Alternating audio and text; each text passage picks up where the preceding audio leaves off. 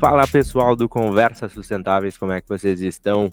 Hoje estamos aqui para um, mais um bate-papo né, do Conversas Sustentáveis, naquela pegada que a gente está de trazer cases empresariais, trazer as histórias das empresas, as dificuldades que se existem nessa parte de sustentabilidade, de cultura, da agenda ESG. E quero agradecer esse episódio também ó, ao nosso patrocinador, Uh, a Trechin, que acredita bastante na gente, é uma empresa especializada em gestão de resíduos e logística reversa, que atua com grandes empresas, né? Vocês que estão acompanhando a gente já, já estão cansados de saber, Red Bull, Alpargatas, iFood, L'Occitane, Nestlé, Nike, diversas outras no Brasil inteiro. Então, se vocês uh, que estão tá ouvindo aí buscar para sua empresa, uh, uma empresa que é capaz de, de atender uh, grandes empresas ainda conseguir mostrar transparências, é só entrar em contato com contato@trechin.com.br, falar lá com o Rafa ou com o Serginho, dizer que vieram do Conversas Sustentáveis para eles poderem me dar uns pilas depois, né? Que é importante. Mas show de bola, pessoal. O Ricardo tá dado. Uh, vou passar a bola aqui para o Eduardo, que é o nosso convidado da vez. Vai contar um pouco Eduardo, a gente gosta sempre de saber quem está por trás, né? Como é que chegou, onde chegou e quem é o Eduardo e depois, né, contar um pouco da, da história da Mercury, né? Quem é, é Mercury, porque a gente está falando de uma empresa que aqui no Sul é bem tradicional e como a gente tem pessoas de diversos estados do país também, então seria legal tu dar essa, essa visão geral de desse, desse tamanho da empresa, o que, que vocês estão fazendo. Microfone é teu, Tia, e muito obrigado por estar aqui com a gente. Boa tarde, Wagner, obrigado pelo convite, né, de estar aqui com, com o público, compartilhando um pouco uh, da visão da empresa e das suas ações ao longo dos anos em sustentabilidade ESG, nesse podcast aí do Conversas Sustentáveis, né, obrigado, e queria dizer que é uma satisfação para nós poder dar essa contribuição e também sempre aprender com esses, com esses podcasts de vocês aí, tá? Bom, primeiramente, pessoal, eu sou Eduardo Asman, né? Sou aqui da cidade de Santa Cruz do Sul, Rio Grande do Sul, né? Uh, e atuo aqui na empresa Mercur já há 23 anos, na área de impactos da atividade, né? Uma área que nós construímos aqui no ano de 2009 e eu vou contar um pouco dessa história para vocês. Uh, sempre atuei na parte de gestão, de processos, né, na parte industrial, também na parte de recursos humanos, de auditoria, de gestão da qualidade, segurança do trabalho, de meio ambiente, sustentabilidade, gestão de riscos, LGPD e por aí vai, né? E tenho uma formação aí em engenharia e direito, também especializações na área de gestão empresarial e meio ambiente. Né? Também, atualmente, tem uma consultoria chamada Perenar, em ESG. Tenho feito projetos aí nessa área, especialmente carbono e ESG. Bom, enfim. Então, uh, falando um pouco da Mercury, né, gente? A Mercury é uma empresa que agora, em breve, em junho, né, vai fazer 100 anos, né, será uma empresa centenária. É bastante raro nós encontrarmos empresas com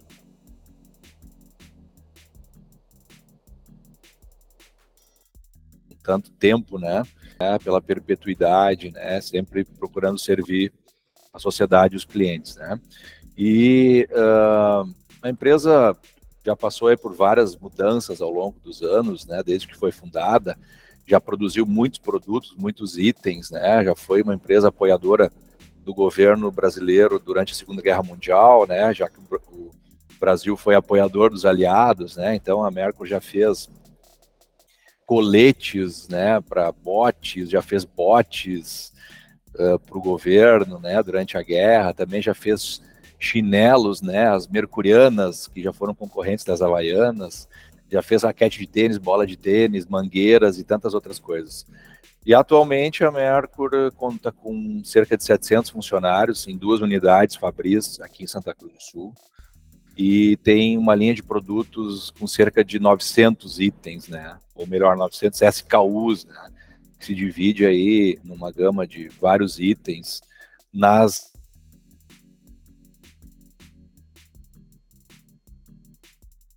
linhas de educação e saúde, vai desde órteses, muletas andadores, bengalas e produtos uh, têxteis, né, para solução de problemas aí osteomusculares e outros, né, dentro da parte de saúde para o bem-estar das pessoas, né. E dentro da educação, muitos produtos tradicionais também que, que o público conhece, né, como a borracha pagar, uh, colas e, e etc, né, outros produtos diversos de educação, né. E só uh, falando um pouquinho mais desse início, para já passar a palavra novamente para ti, Wagner, e nós ir para mais ações e, e, e, e, coisas que envolvem o SG e a sustentabilidade, né? Uh, nós viemos com uma, uma trajetória tradicional, assim, bastante tradicional, até o ano de 2007, 2008, né? quando num, num, projeto estratégico que a empresa estava fazendo no ano de 2007, eu lembro bem, é, através de uma consultoria, é, foi feita a seguinte pergunta, né? Que seria da sua empresa se ela não existisse mais? É uma pergunta bastante é, profunda, né? Que, que fez a empresa fazer uma reflexão a respeito do, de quem ela queria ser ou continuar sendo, né, do ponto de vista de legado. Então, a empresa Merck, ela sempre foi uma empresa muito tradicional, né, uma empresa de característica alemã, como muitos de vocês conhecem, né, e a empresa uh, queria fazer mais, né, a Merck sempre foi uma empresa muito simples, né, muito correta, né, muito séria, sólida, né, muito sólida financeiramente, continua sendo, mas ela queria um algo mais, né? Ela queria assim deixar um legado e um cuidado ainda mais amplo e maior com relação aos impactos que ela gera, né, nas suas operações, né, considerando que nós somos uma indústria. E por esse motivo precisamos de recursos, né, mais recursos que um serviço, por exemplo, que nós precisamos de matérias-primas, né, de embalagens, muito transporte, né, muito peso transportado, eh, transformação né? Precisamos de energia, precisamos de água, precisamos de recursos naturais uh, uh, bastante, né? Então, nesse sentido, se olhou assim, o que que nós estamos deixando, né? Como é que nós estamos cuidando disso? E alguém vai dizer assim de vocês, olha bem, mas uh, a empresa tem que cumprir a lei, né? Existe toda uma lei trabalhista, ambiental, tributária, previdenciária e etc., que as empresas têm que seguir. Fazendo isso, está tudo certo, né? E claro que está tudo certo, mas é possível fazer mais, né? A gente tem até um, uma, uma, um módulo aqui de um, de um trabalho que a gente chama Jeito Mercur, e ele chama-se ESG Além do Legal. Então, como é que as empresas podem contribuir mais do que elas devem em relação à sociedade, né?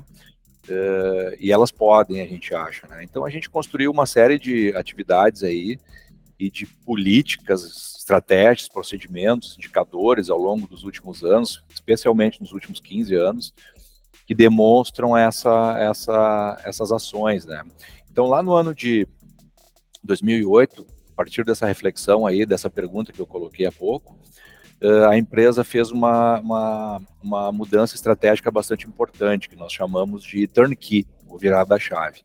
Então, a partir daquele momento, pessoal, a gente passou a a ter uma estrutura eh, mais, mais horizontal. Né? Nós mexemos bastante na nossa hierarquia, né? nós queríamos que, na época, que, que a empresa tivesse um poder de decisão mais ágil, né? e que nós conseguíssemos uh, avançar em tomada de decisão. Né? E para isso fizemos um trabalho também para dar mais autonomia uh, para as pessoas tomarem as decisões. Né?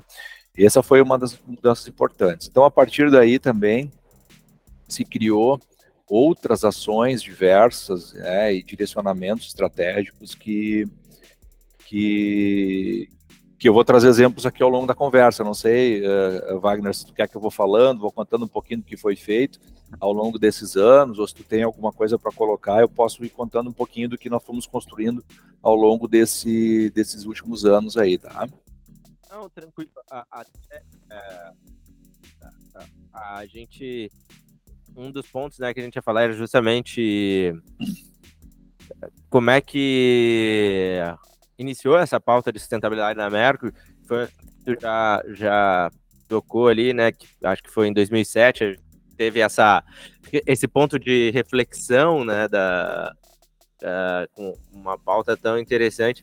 E num período que quando a gente. É porque assim, quando a gente fala de sustentabilidade, é, é um tema novo, né? O que, que eu digo que é um tema novo? Ah, não, mas já teve lá em 1960, começou 70, mas eu digo das empresas realmente a começarem a buscar ações, trocar a, a forma de, às vezes, de trabalho.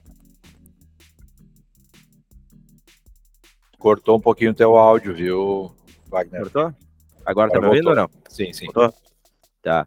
Uh, e justamente isso é a, aqui no Brasil, querendo ou não, no Brasil, alguns países já são mais avançados, Europa, tudo mais. Mas aqui no Brasil, por exemplo, pô, a gente não tem exigência de muitas coisas, né? Sei lá, análise de ciclo de vida, a gente não tem, né? Uh, e então é uma pauta nova e tu trazendo essa visão que você já olhava em 2007, começaram a, a olhar já para mostra o quanto vocês já estavam com uma visão à frente do, do mercado e a, o interesse é aquela história. Eu posso fazer o que é só a conformidade, ok, tá tudo certo.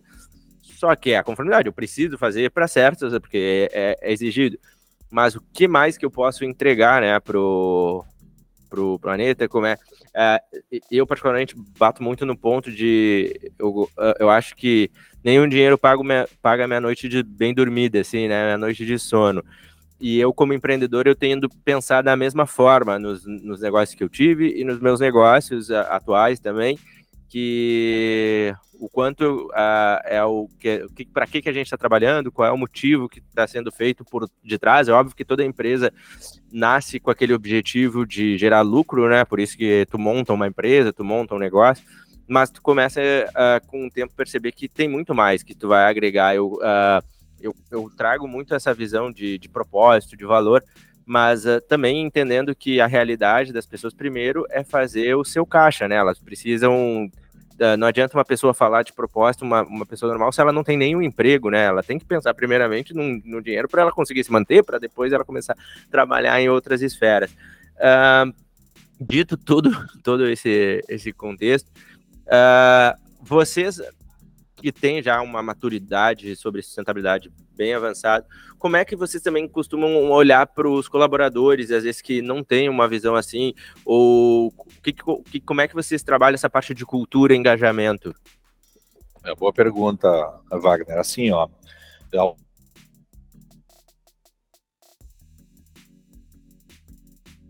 longo dessa mudança, uh, amadurecer, né, uh, para cair a ficha, né, sobre algumas necessidades que a empresa deseja, né?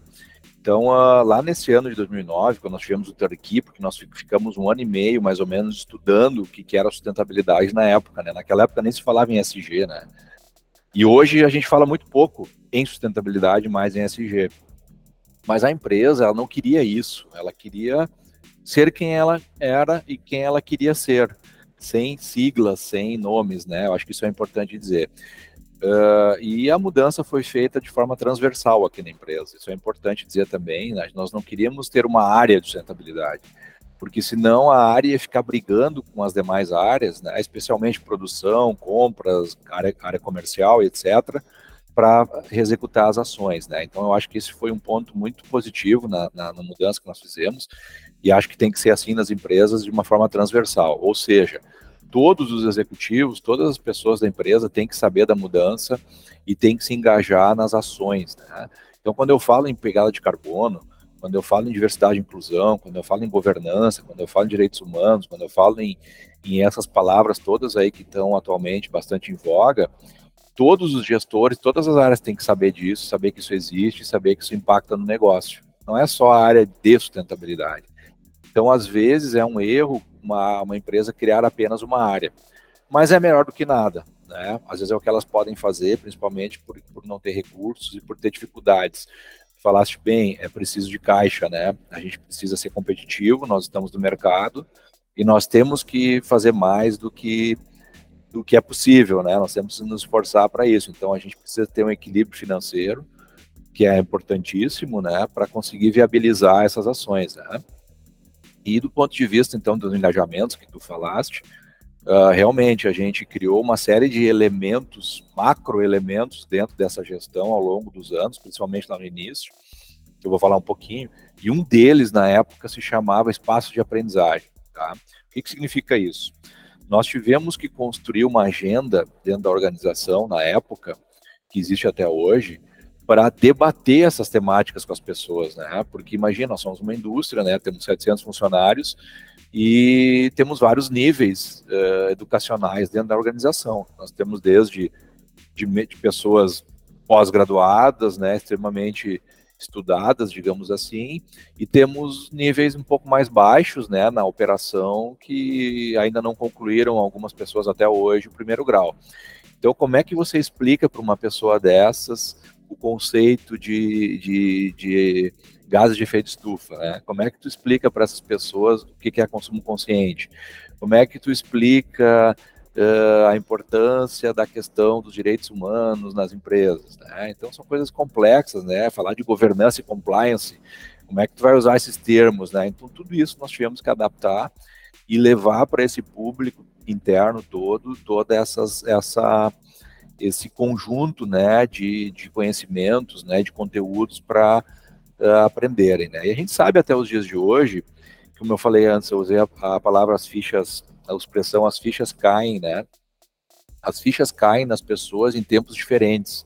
Tem gente que curte o assunto, gosta e de um, de um dia para o outro já entendeu o recado. Tem gente que até hoje é mais resistente à mudança, não se adapta, né?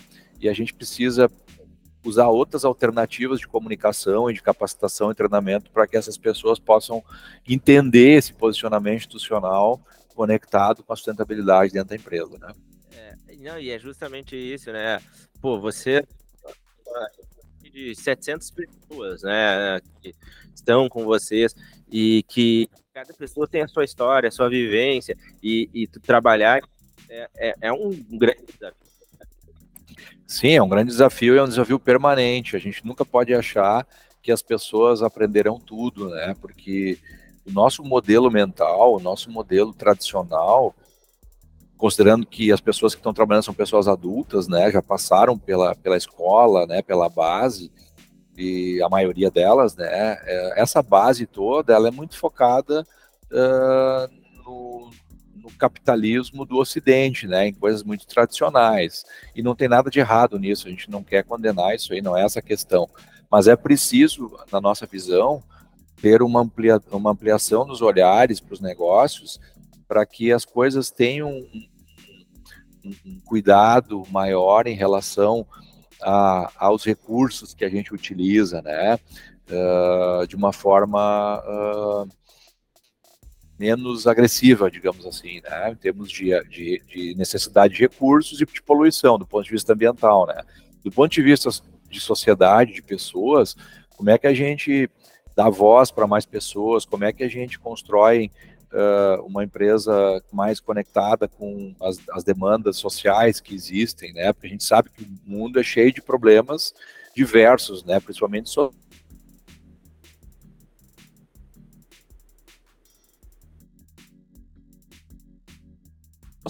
né? como a gente está vendo à tona, uh, problemas que possam ser resolvidos e também que a empresa possa contribuir com isso, né? Então a gente, eu vou falar um pouco de algumas ações que a gente vem fazendo ao longo dos anos, tá? Pode ser, Wagner. Daí com essas ações vocês vão compreender uh, o que que, o que que a gente, o que que, onde é que isso impacta, né? Então vamos, vamos por partes. Olha só. Lá no ano de 2010 nós tínhamos uma linha de negócios, uma linha de antes de tu falar das ações, eu, quero te fazer uma pergunta uh, e saber como é que vocês lidam com isso, porque a gente encara isso, né, dentro do ecossistema do Conversas Sustentáveis, uh, um tema muito polêmico ali que a gente vê entre os executivos mesmos, que estão na alta cúpula, CFO, CEO, uh, CSO, né, que é agora o termo para diretor de sustentabilidade, uh, essa questão do, do, social, né? O que que tu, como é que as pessoas encaram essa questão da diversidade, inclusão, enquanto tu pega essa transição de geração, tu acha que, pô, isso aí é besteira, isso aí é mimimi, não precisa. Uh, tu encara isso, esses desafios também no dia a dia, Uh, antes de tu falar das iniciativas, eu gostaria de saber como é que também vocês ficaram isso e como é que contornam também esse tipo de situação. Bom, assim, ó, esse é um trabalho que sempre teve, mas recentemente nós ampliamos esse trabalho, né? quando a gente fala de diversidade e inclusão. Então, a gente sempre teve aqui no nosso quadro de colaboradores eh, pessoas com deficiência, né, e outros tipos de, de, de questões que aparentemente representam as minorias, né? Porque que é diversidade e inclusão? Isso é uma coisa uh, boa para as empresas, porque se nós olhar assim, ó, o que é a diversidade? A diversidade somos nós. Nós, como pessoas, somos diferentes. Nós temos conhecimentos, formações diferentes e também temos outros aspectos que nos diferenciam, né? Como raça, etnia, etarismo, né, deficiências e etc. Né, isso faz parte da diversidade. E essa diversidade, ela, se for dado voz para ela, ela é positiva, porque ela ajuda bastante, ou pode ajudar em termos de inovação e de criação de coisas diferentes. Então, esse é o lado positivo. O que, que é a inclusão? É tu criar espaços dentro da tua agenda e dentro do teu organograma, dentro do teu quadro né, de lotação, como a gente chama, e que tu possa incluir essas pessoas com, com essas questões diferentes, porque normalmente a, a diversidade ela está conectada ali com a questão das minorias, né? Uh, e há essa queixa aí também LGBTQIA+, que eu esqueci de citar, que é uma questão que está bastante em voga. Então, o que, que a gente tem construído ao longo dos anos, principalmente mais recentemente? Nós montamos um comitê interno, eu acho que faz mais de um ano, um pouquinho, aí um ano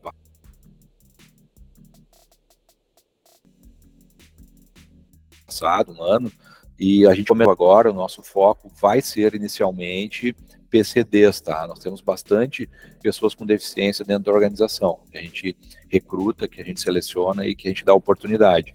Depois nós vamos migrar para outras para outras uh, outras outras minorias, como se fala, né? Uh, com foco em LGBTQIA+, em etarismo, né? em etnias e raça, etc. Então essa questão ela é bastante importante do ponto de vista social e ela representa bastante aqui a nossa empresa, né? A Merck é uma empresa que tem no seu DNA a questão muito forte, né, do cuidado com as pessoas e do respeito, né? Então a gente a gente até fez uma pesquisa de clima agora no mês de outubro que passou e veio com uma pontuação altíssima assim em respostas dos funcionários a questão do cuidado, né, que a Mercur tem com isso, né? A gente faz trabalhos diversos, assim, de relação à, à saúde mental, uh, trabalhos diversos com relação à CNV, né, comunicação não violenta. Então, como é que a gente constrói um, um, uma empresa assim, onde uh, o respeito mútuo assim prevaleça, né, em relação às ações que a, que a empresa tem, né? Então, com relação a esse aspecto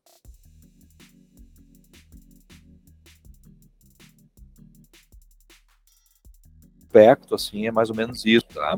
Uh, uh, nós temos também, uh, como eu disse, um, um, grupo de saúde integral, que a gente chama, que cuida da parte de segurança do trabalho, né, de saúde como um todo, e nos últimos anos também incluímos recentemente o tema da saúde mental, né, porque a gente tem visto casos aí cada vez maiores de, de depressão, nós temos também um grupo de trabalho de, de dependência química, né, para pessoas que, que, que são tabagistas, que consomem uh, bebidas alcoólicas, que usam drogas, né, então a gente não sabe quem são essas pessoas, é um trabalho bem, bem elaborado aqui pela nossa área de recursos humanos, então nós temos todo um cuidado, assim, com, com o funcionário no sentido de, de, de bem-estar, né, e também temos aqui no nosso refeitório alimentação orgânica, né, hoje 70% da nossa refeição é orgânica. Por quê? Porque a alimentação também é um fator de saúde importante. Comer mal é muito crítico, né? Principalmente quando a gente fica mais velho, né? Que vem aí questões de, de, de, de colesterol alto, de hipertensão, de diabetes, uma série de coisas assim. Então, a nossa refeição aqui no refeitório também hoje tem a ver com isso. E também tem um ponto de vista social de geração de renda, né? Então, a gente quer fortalecer o produtor local para que ele ofereça alimentos orgânicos uh, para nós, né? Porque hoje o alimento orgânico é muito caro, né? Então não tem demanda, não tem vazão para isso, eles são caros. Na medida em que aumenta essa vazão, essa, essa escala, eles conseguem ser mais baratos. Então a gente fez uma parceria com uma empresa aqui da cidade que fornece alimento para nós, e lá no início eles acharam isso uma loucura, né? Ah, agora nós vamos ter que ir atrás de fornecedores de alimentação orgânica, quanto é que isso vai custar? E realmente custa mais caro.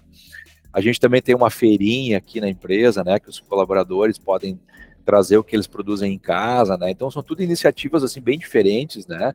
Então aquele colaborador, porque nós moramos numa cidade aqui do interior do Rio Grande do Sul e aqui tem o interior, né? Então tem metade dos funcionários mora no interior, né? Talvez um pouco menos, né? Então as pessoas produzem uh, frutas, verduras, queijo, chimia, uh, cuca, faz pano de prato, faz artesanato, faz essas coisas. E essas pessoas que produzem em casa, elas, do interior, né? É, elas podem trazer aqui na empresa para vender aqui. Então, uma vez por mês nós temos uma feirinha. Chimia, né? Eles fazem, já falei, ovos, né? Então, é, é uma forma de quê, pessoal? De, de gerar renda para essas famílias, ampliar a renda para essas famílias, porque a gente sempre enxerga assim, ó.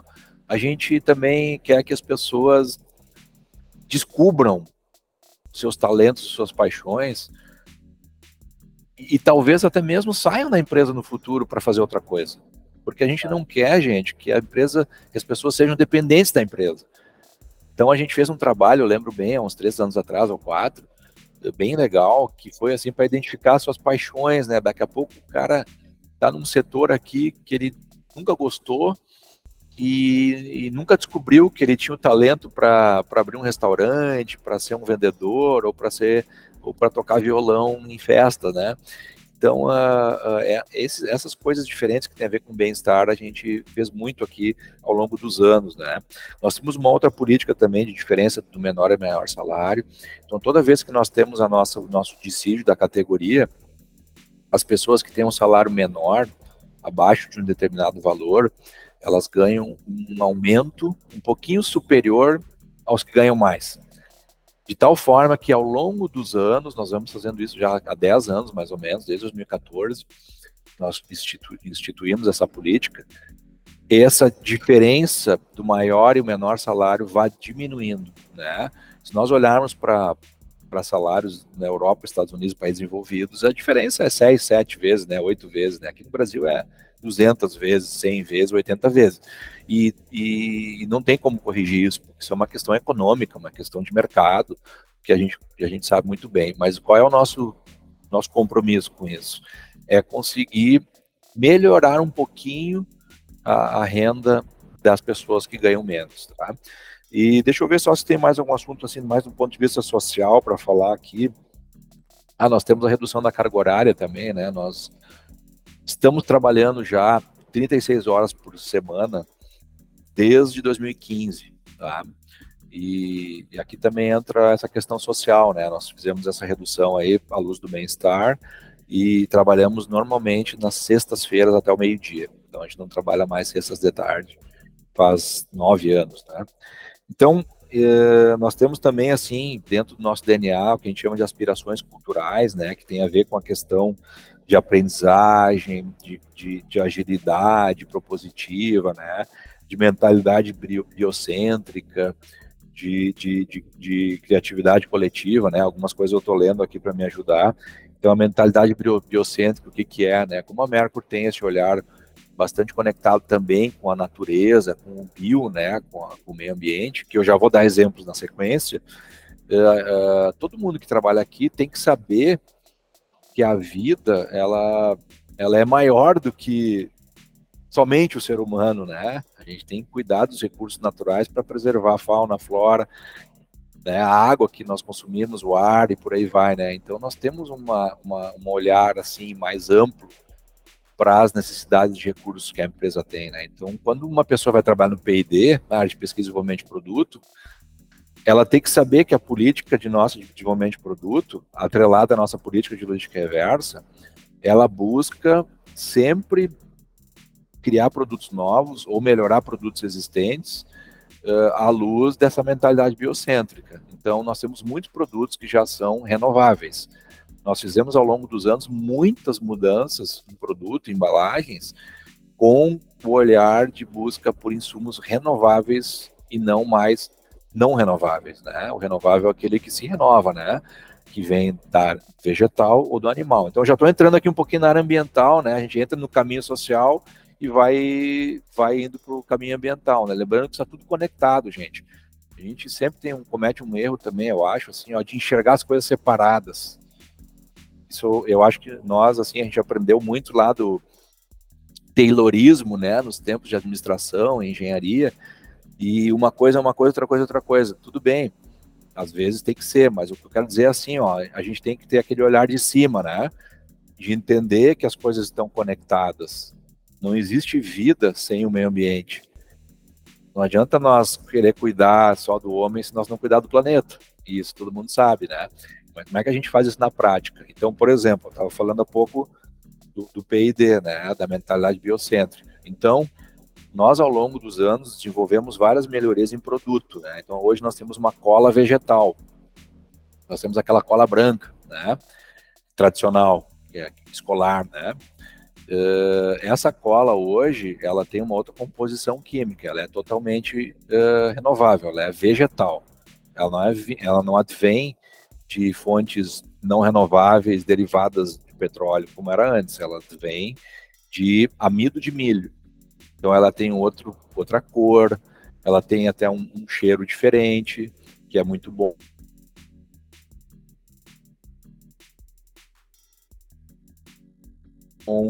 E ela tem um, ela ficou, lembra? Não adianta só querer fazer benesses e, e, custar muito mais caro e o consumidor não comprar, não pagar isso. E outra coisa, como é que a gente comunica bem o consumidor para ele entender valor nisso? Como é que a gente demonstra o valor dessas mudanças em produtos, serviços, para que o consumidor perceba isso, né, e faça essa escolha de compra quando ele estiver lá na, na gôndola lá eh, de um supermercado, de uma papelaria ou mesmo de uma farmácia, né, que são os nossos grandes clientes. Então a gente tem também um outro produto ícone, chama-se BTN, Bolsa Térmica Natural. Nós temos aquela bolsa de água quente, que muitos de vocês devem usar no inverno, principalmente, que é muito bom, né? Porque ela é uma bolsa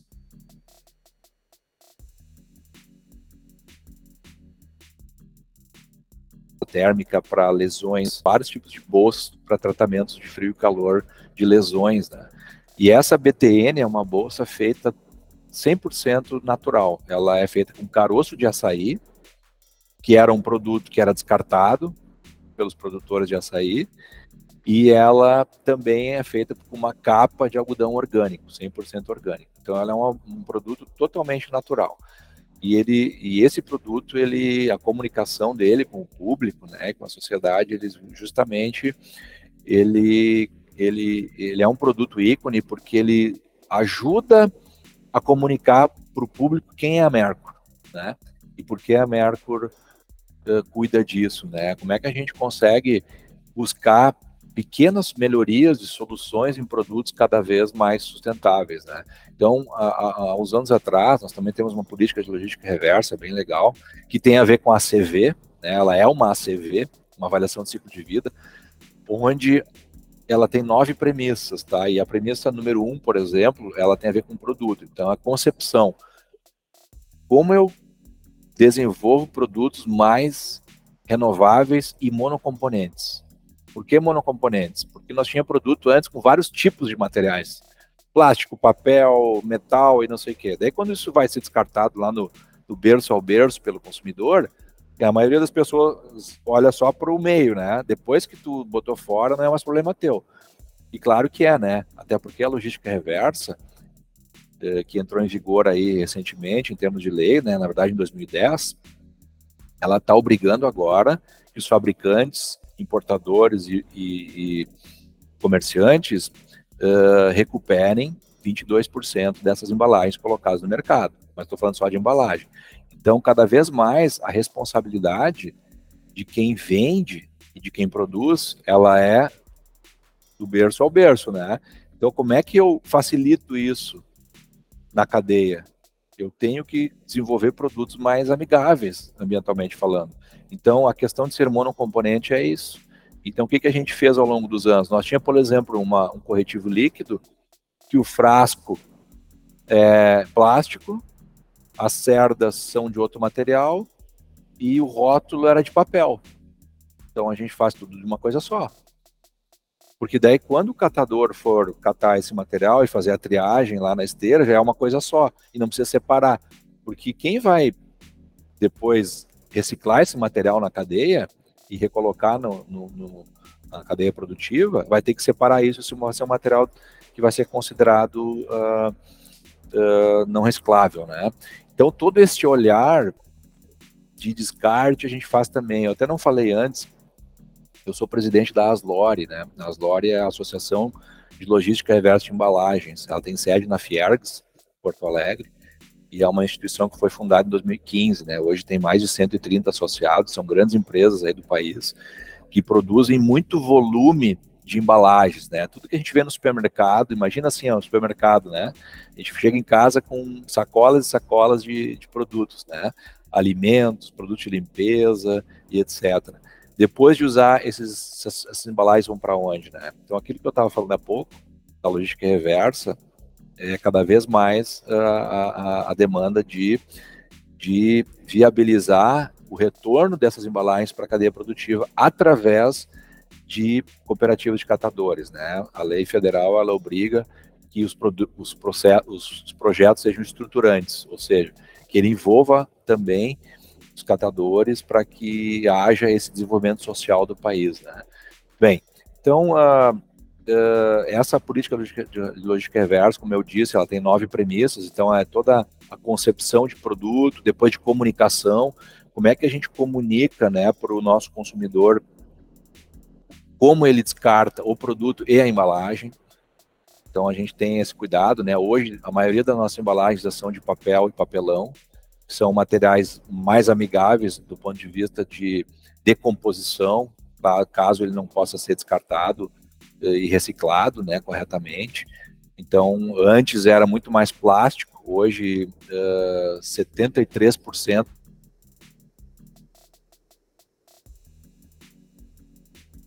das nossas embalagens ação ambiente, sustentabilidade, ESG, mas como é que tu realmente faz ações para isso, né? E eu acho que é isso tem a ver um pouco com a pergunta que tu te fizeste antes, Wagner, assim, né? Como é que eu engajo as áreas para realmente efetuar ações conectadas com essa temática, né? Eu falei do P&D, mas o compras, o compras, então, a área de suprimentos e compras, né? Quando o P&D desenvolve produto, quem é que tem que buscar os fornecedores que já tem um olhar para isso, é o compras, né? Então nós temos também uma política de compras que tem uma série de premissas e requisitos que envolvem a temática do SG, né? Outro exemplo bem legal que nós temos aqui na empresa, eu acho que esse é o mais emblemático de todos, é nós somos uma empresa carbono neutro. Nós fazemos inventário de carbono já desde 2010, são 14 anos, né? e somos uma empresa carbono neutro desde 2015. Então, o que, que a gente faz? A gente faz um inventário de carbono, de emissões, né, através do GHG Protocol, que é um, um órgão internacional que tem também uma, uma, entidade aqui no Brasil e que determina lá as metodologias e os fatores de emissão para os cálculos da pegada de carbono. Né? Então, ou melhor, de gás de efeito estufa, né, que são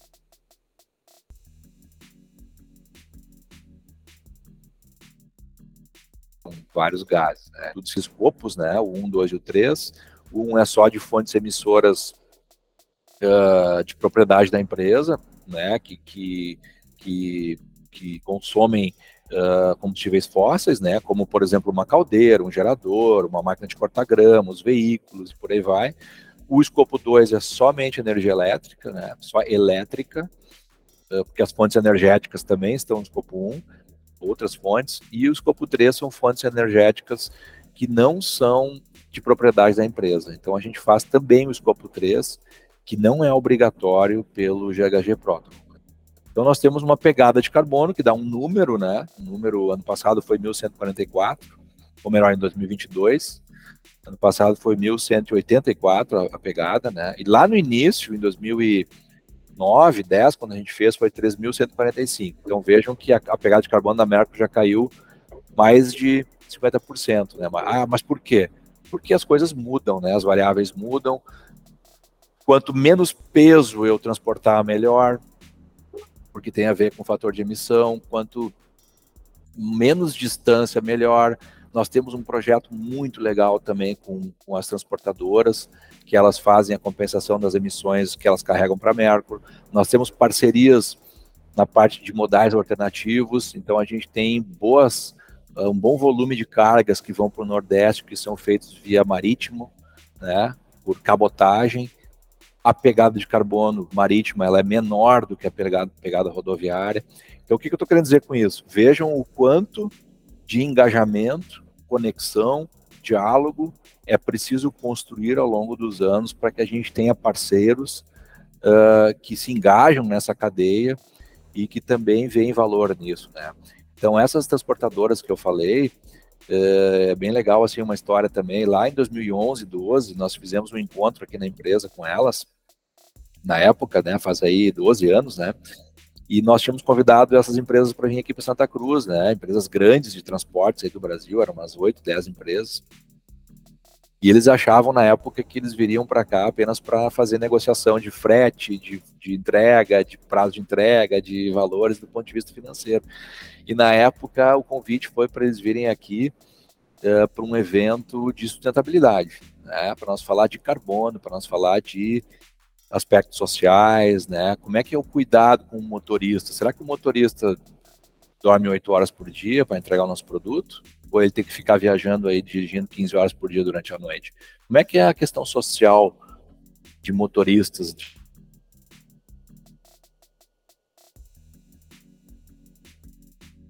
caminhão no Brasil, né? É um problema. Eles ficaram muito surpresos, né, com aquela, com aquela abordagem naquela época, né, há 12 anos atrás, porque até porque veio a diretoria e os donos das empresas, né? E eu acho que aquilo mexeu muito com eles, né? E ao longo do tempo, todas essas empresas evoluíram muito em SG, em sustentabilidade, sendo que todas elas já fazem o seu próprio inventário e compensam as emissões de carbono com o plantio de árvores nativas ou com a compra de crédito de carbono, né? Então é muito legal de ver assim que esse engajamento que foi feito na cadeia deu resultado, né? E é isso que a gente deseja. Não adianta só a Mercur ter ações sociais, ambientais, de governança, né? Assim como tantas outras empresas aí no Grande Sul e no Brasil já tem, né? Evoluiu muito isso. Todos têm que ter, né? A cadeia tem que se envolver com isso. E esse é o nosso desejo, né? Que que o nosso parceiro, quem nos fornece e quem compra de nós, ao menos, tenha que uh, conhecer a nossa política e também uh, uh, que sirva de inspiração, né? A gente quer que ninguém obrigue ninguém a fazer nada, mas se a gente puder servir de inspiração para que elas realizem essas ações, melhor.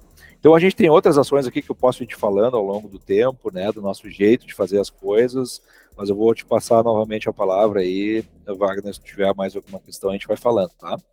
Não, perfeito. É, eu, eu fico impressionado, assim, em conhecer mais a Mercury, né? O que eu conheço é um pouco de ler. Parceiros falam, pô, a Mercury é uma empresa assim, mas agora a gente está tendo essa oportunidade de falar mais abertamente e, e isso é, é, muito bacana. Eu que uh, dentro do podcast converso com muita gente, né? Bastante pessoas e, e, e é difícil encontrar clientes que tenham ações assim, que tu perceba que é genuíno. Eu estava conversando um dia desses com o Ricardo Vontolini. E a sim, gente sim, tava... meu amigo. ah, boa. E a uhum. gente estava batendo um papo e um dos pontos era justamente isso, né? Tem muitas empresas dizendo que estão fazendo sustentabilidade, uh, uh, olhando para a agenda SG, mas pouquíssimas realmente têm interesse em mudar, em, em, uh, em fazer diferença, né? Não ser mais algo para mercado, não ser algo apenas para mídia, mas com que nem tu disse, você tá, faziam, não, você não estava preocupado com SG ou com a sustentabilidade, vocês era por vocês, era um intuito, né, de, de fazer. Eu lembro que quando eu conheci o capitalismo consciente, do qual tu também faz parte, isso acho que acho que foi em 2018 por aí. porque eu vi a gravar depois o podcast com o Hugo, acho que foi em 2019 ou 2020. Uh, eu, eu também pensava isso, né? Pô, a gente tem que criar um legado e tal, e, e não pensava exatamente que era sustentabilidade, mas sim que era um, algo que faria sentido para mim como empreendedor, como uh, o que eu acreditava de visão de mundo, de legado, né? E então, conhecendo mais essas ações de vocês, eu acho, eu fico realmente uh, impressionado, muito, muito legal. E aí, um dos pontos que eu quero trazer agora é em relação a o que, que vocês encaram como os desafios que a gente tem a, a, a, no, a daqui para frente. A gente, tá, nosso tempo até tá, tá curto agora, mas assim, o que, que tu encara de desafio, o desafio que a gente tem, vocês como empresas nessas pausas de sustentabilidade, por que, que a gente não avança mais rápido, sendo que a gente tem capital de capital, né, investimentos, dinheiro no mercado, uh, a gente tem tecnologias para acelerar processos. Que, que falta para tornar isso mais maduro e, tão, uh, e mais corriqueiro e verdadeiro dentro das empresas, na tua visão? Olha, Boa pergunta, Wagner. É difícil assim ter uma resposta imediata.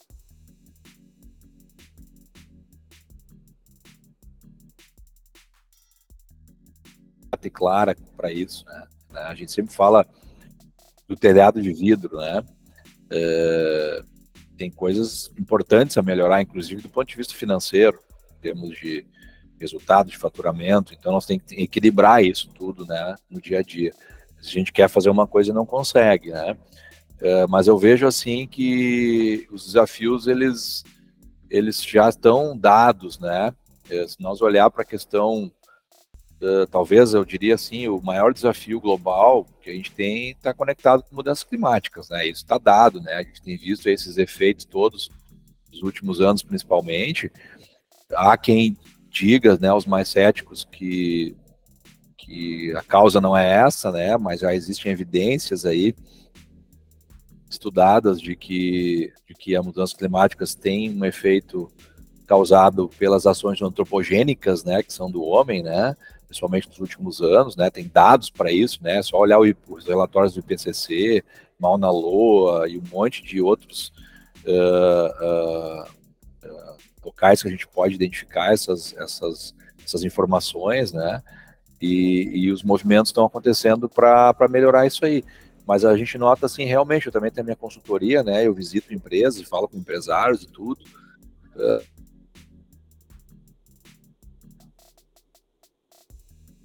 Uh, de uma forma geral, uma coisa que não é não afeta eles, né? Uh, e vamos ver o que, que vai dar. O dia que a lei me mandar fazer, eu faço. Né? apesar de o Brasil já ter política de mudanças climáticas, aí ter agora o mercado de carbono sendo regulado, ter política de logística reversa, porque eu lembro que eu falei antes, as coisas são conectadas. Quando eu tenho uma política de logística reversa, quando eu tenho um olhar para reduzir a, a, a, o consumo de recurso natural virgem e aproveito o material reciclado, eu, essa cadeia aqui de extração e de transporte, eu não preciso ter, porque eu estou reciclando uma coisa que já foi uh, retirada da natureza lá no início. Então, aqui eu não tenho emissão de carbono. Então, esse olhar conjunto, esse olhar sistêmico, integrado da problemática social e ambiental, me parece que o, o, empresário, assim, de uma forma geral, ele não, não, não quer olhar. E, e, e, e aí sempre há aquela alegação, assim, de que as coisas estão muito difíceis, né, que, que o negócio em si está difícil e está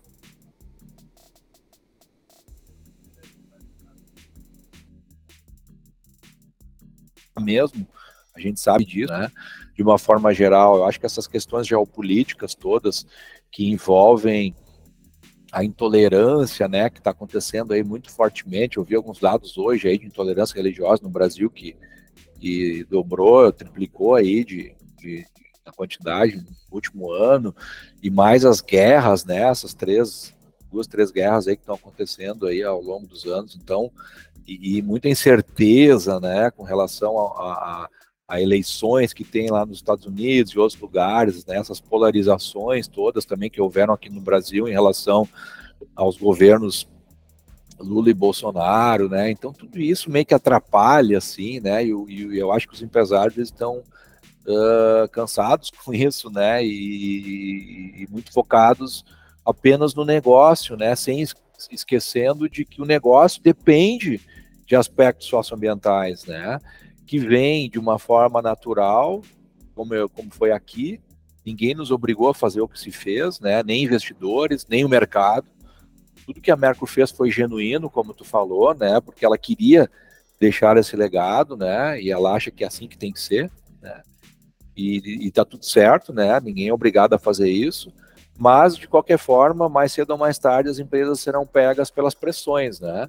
Então, as pressões que estão vindo pelas novas gerações, né? Jovens e adolescentes já que não querem mais, nem mais ter um carro, que é custo, a nossa geração para cima, carro é valor. O cara andar num carro legal é bonito, né? Eu vou te dizer que eu, eu não tenho carro desde a pandemia. Pois é, tu é um exemplo. Porque tu é um guri jovem, né? Eu tô vendo aí que tu é jovem, né? Bem mais jovem do que eu. Então tu já tem uma visão diferente, né?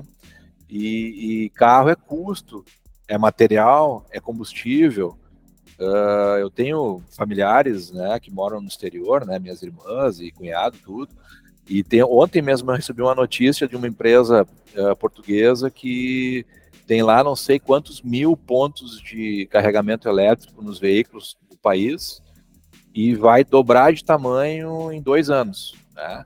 Então o Brasil está muito atrasado nessas coisas todas. Né?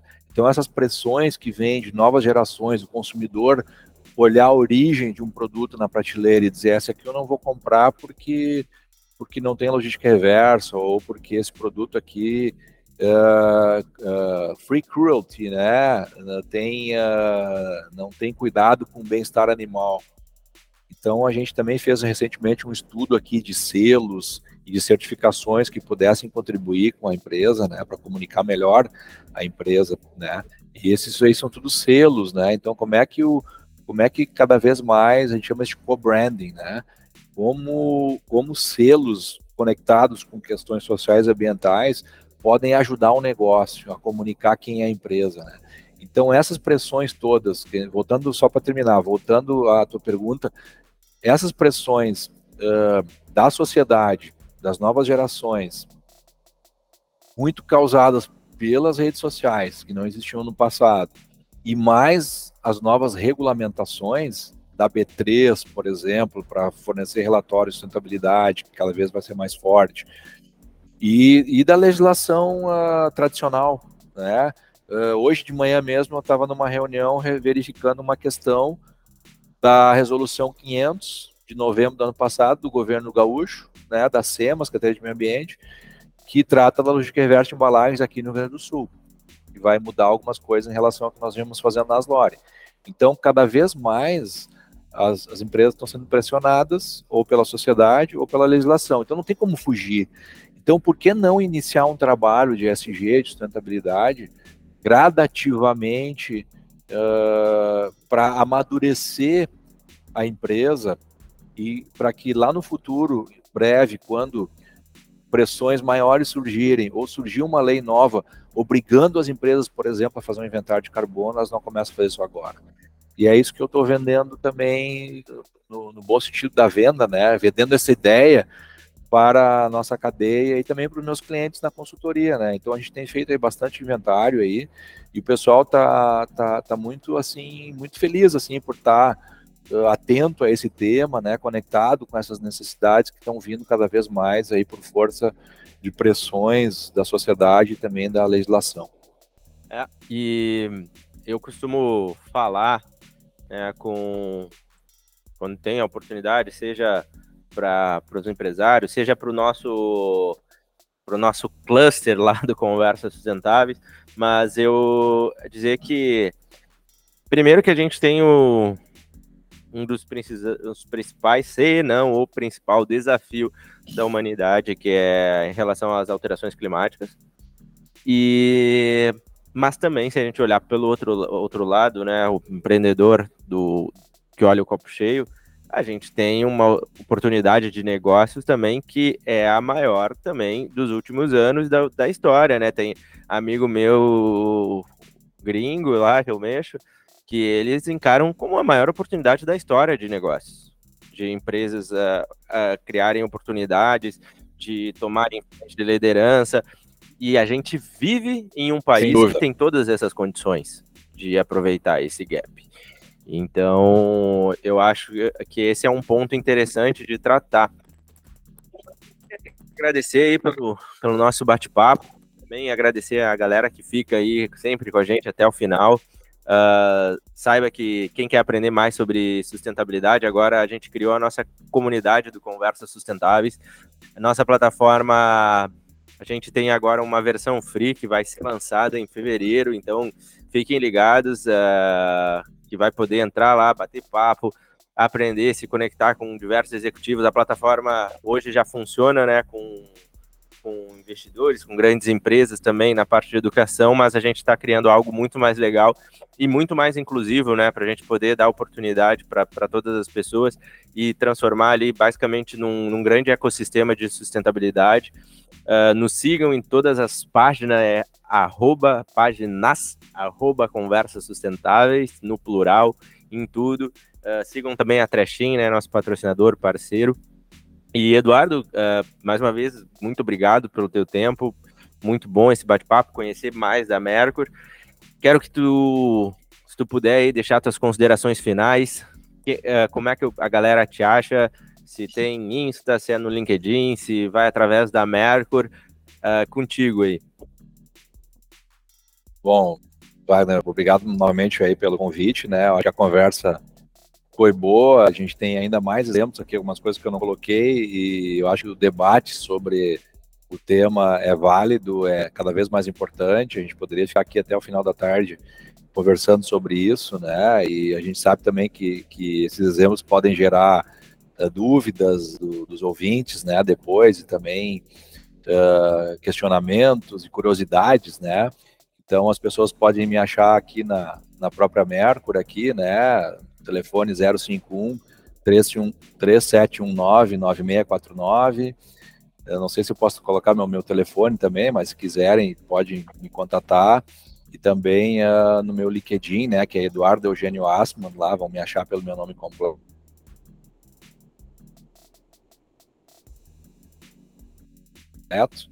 facilmente, né? Sempre disposto, né? Eu gosto muito disso, de poder contribuir. A gente recebe muitas muitos trabalhos aqui na empresa, muita gente buscando assim, ah, mas como é que é aquilo lá? Por que, que vocês fazem aquilo? Como foi aquilo? Que dificuldade teve? Então eu acho que essa troca, né, essa, esse diálogo é importante, né? A gente não tem a gente não tem a certeza de nada, né? A gente acredita nessas coisas e faz, né? E vê o que, que vai dar né? Uh, mas sempre com esse respeito aí à questão da, do ser humano e do, e do, meio ambiente. Então, eu estou à disposição sempre, né? Quiserem aí bater um papo, quiser vir aqui conhecer a Merco, quiser uh, me procurar aí, eu também estou afim de, de, de contribuir e sempre aprender com vocês também. Muito obrigado, tá? E boa tarde. Maravilha, pessoal. Vamos falando, Eduardo. Até mais. Tchau, tchau. Tchau, valeu.